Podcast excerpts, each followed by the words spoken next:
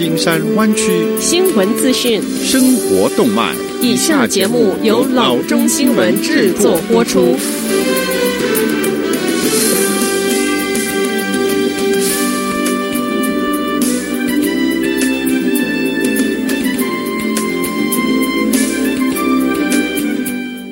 各位听众，大家好，欢迎来到老中广播电台的节目，我是君君。我们首先来关注今天的旧金山湾区地方消息。加州 Department of Human Resources 周一发出的指令，要求关闭所有有城市市区办公室的州政府建筑。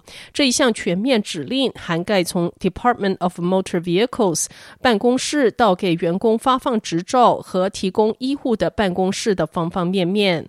加州 Government Operations Agency 发言人 Amy Palmer 说，在与 California Highway Patrol 以及 Office of Emergency Services 协商之之后，决定通知所有在社区设有办公室的州政府部门关闭办公室，并将通知工作人员。这一项指令在上周日的晚间发出，由各个机构官员决定哪一些建筑应该被关闭。加州 Department of Justice 发给员工的一份备忘录说，在 Sacramento、Oakland、San Francisco、洛杉矶和 San Diego 的总检察长办公室将关闭。备忘录说，分到这一些办公室的员工不应该以任何理由到岗位上上班。尽管办公室关闭，但能够远程办公的人员仍然应该继续远程工作。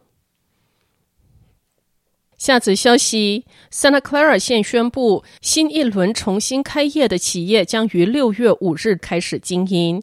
修订后的就地避难令允许店内零售、户外餐饮。所有的制造业、小型服务企业、儿童保育和暑期专案，以及宗教、文化和公民活动重新开放，但必须有适当的调整。从这个周五开始，房屋清洁之类非接触家庭服务和休闲之类。低接触业务也被允许经营，孩子可以参加夏令营或者是儿童保育设施，前提是一组人不超过十二人。宗教仪式可以在户外进行，每个组团不超过二十五人。在娱乐活动方面，免下车电影院和公共游泳池，经过调整之后，也可以在夏季开放。众所周知。县健康官 Sarah Cody 博士在重新开业方面行动非常的谨慎。上周他说，州长 Gavin Newsom 在允许行业恢复经营方面行动太快，州政府做出这一些修改的速度让我感到担心。Cody 博士周二在一个虚拟监事会会议上说：“我们无法观察这些变化的影响，至少十四天的潜伏期，二十一天更好。”在 Santa Clara 县美发店、理发店和餐厅堂食仍然还没有获准重新开放。下次消息，Amazon 于五月二十八日的一篇贴文中宣布，计划将因应 COVID-19 订单激增需求下。所临时聘请的十七万五千名的季节性员工，七成会被转成永久性的职业。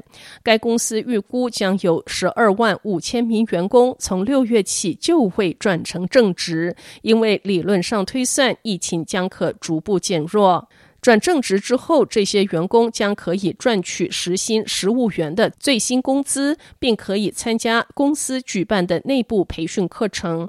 不过，疫情严峻期间，Amazon 为员工加的每小时津贴两元也会于六月同步取消。Amazon 虽因疫情期间订单暴增而大举增加人力，但也同时饱受从联邦议员和司法官员等各界人士来的抨击。称他们没有照顾好第一线的员工的健康。不过，一举转十几万人成为正式的员工，也是目前美国失业率高涨的一剂强心针。从瘟疫大流行以来至五月底，全美失业人口已经破四千一百万，是美国自大萧条以来最惨的失业情况。下则消息：自瘟疫爆发以来，公共官员一直大声疾呼。要大家保持六英尺或两公尺的社交安全距离。数字虽然清楚，但是概念却十分的模糊。于是，Google 推出了一款 App，用增强实境 AR（Augmented Reality） 的技术来明确地标示出这一段安全的距离。新推出的 SODAR 安全距离检视程式是一款以浏览器为基准的简单好用的 App，使用 WebXR 技术来提供一个行动装置下的广增实境社交距离。只要在 Android 手机上访问 Chrome 就能够带出这一款 App。使用时，你只要将手机摄像头对准地面，并向四周环照，城市就会识别出带有一个据点阵的平面图。城市会以一条两公尺的明确线条标示出周遭物体的距离。这个 CDC 建议可以帮助抑制病毒传播的安全距离。过去该机构总是以大约两条手臂的伸直的长度来帮助人们掌握，但是人的手臂有长有短，所以实物上比不上这款 AR 城市来的好用，而且精准。未来若能搭配到智能眼镜上，将会更方便地掌握，而不让人感到唐突。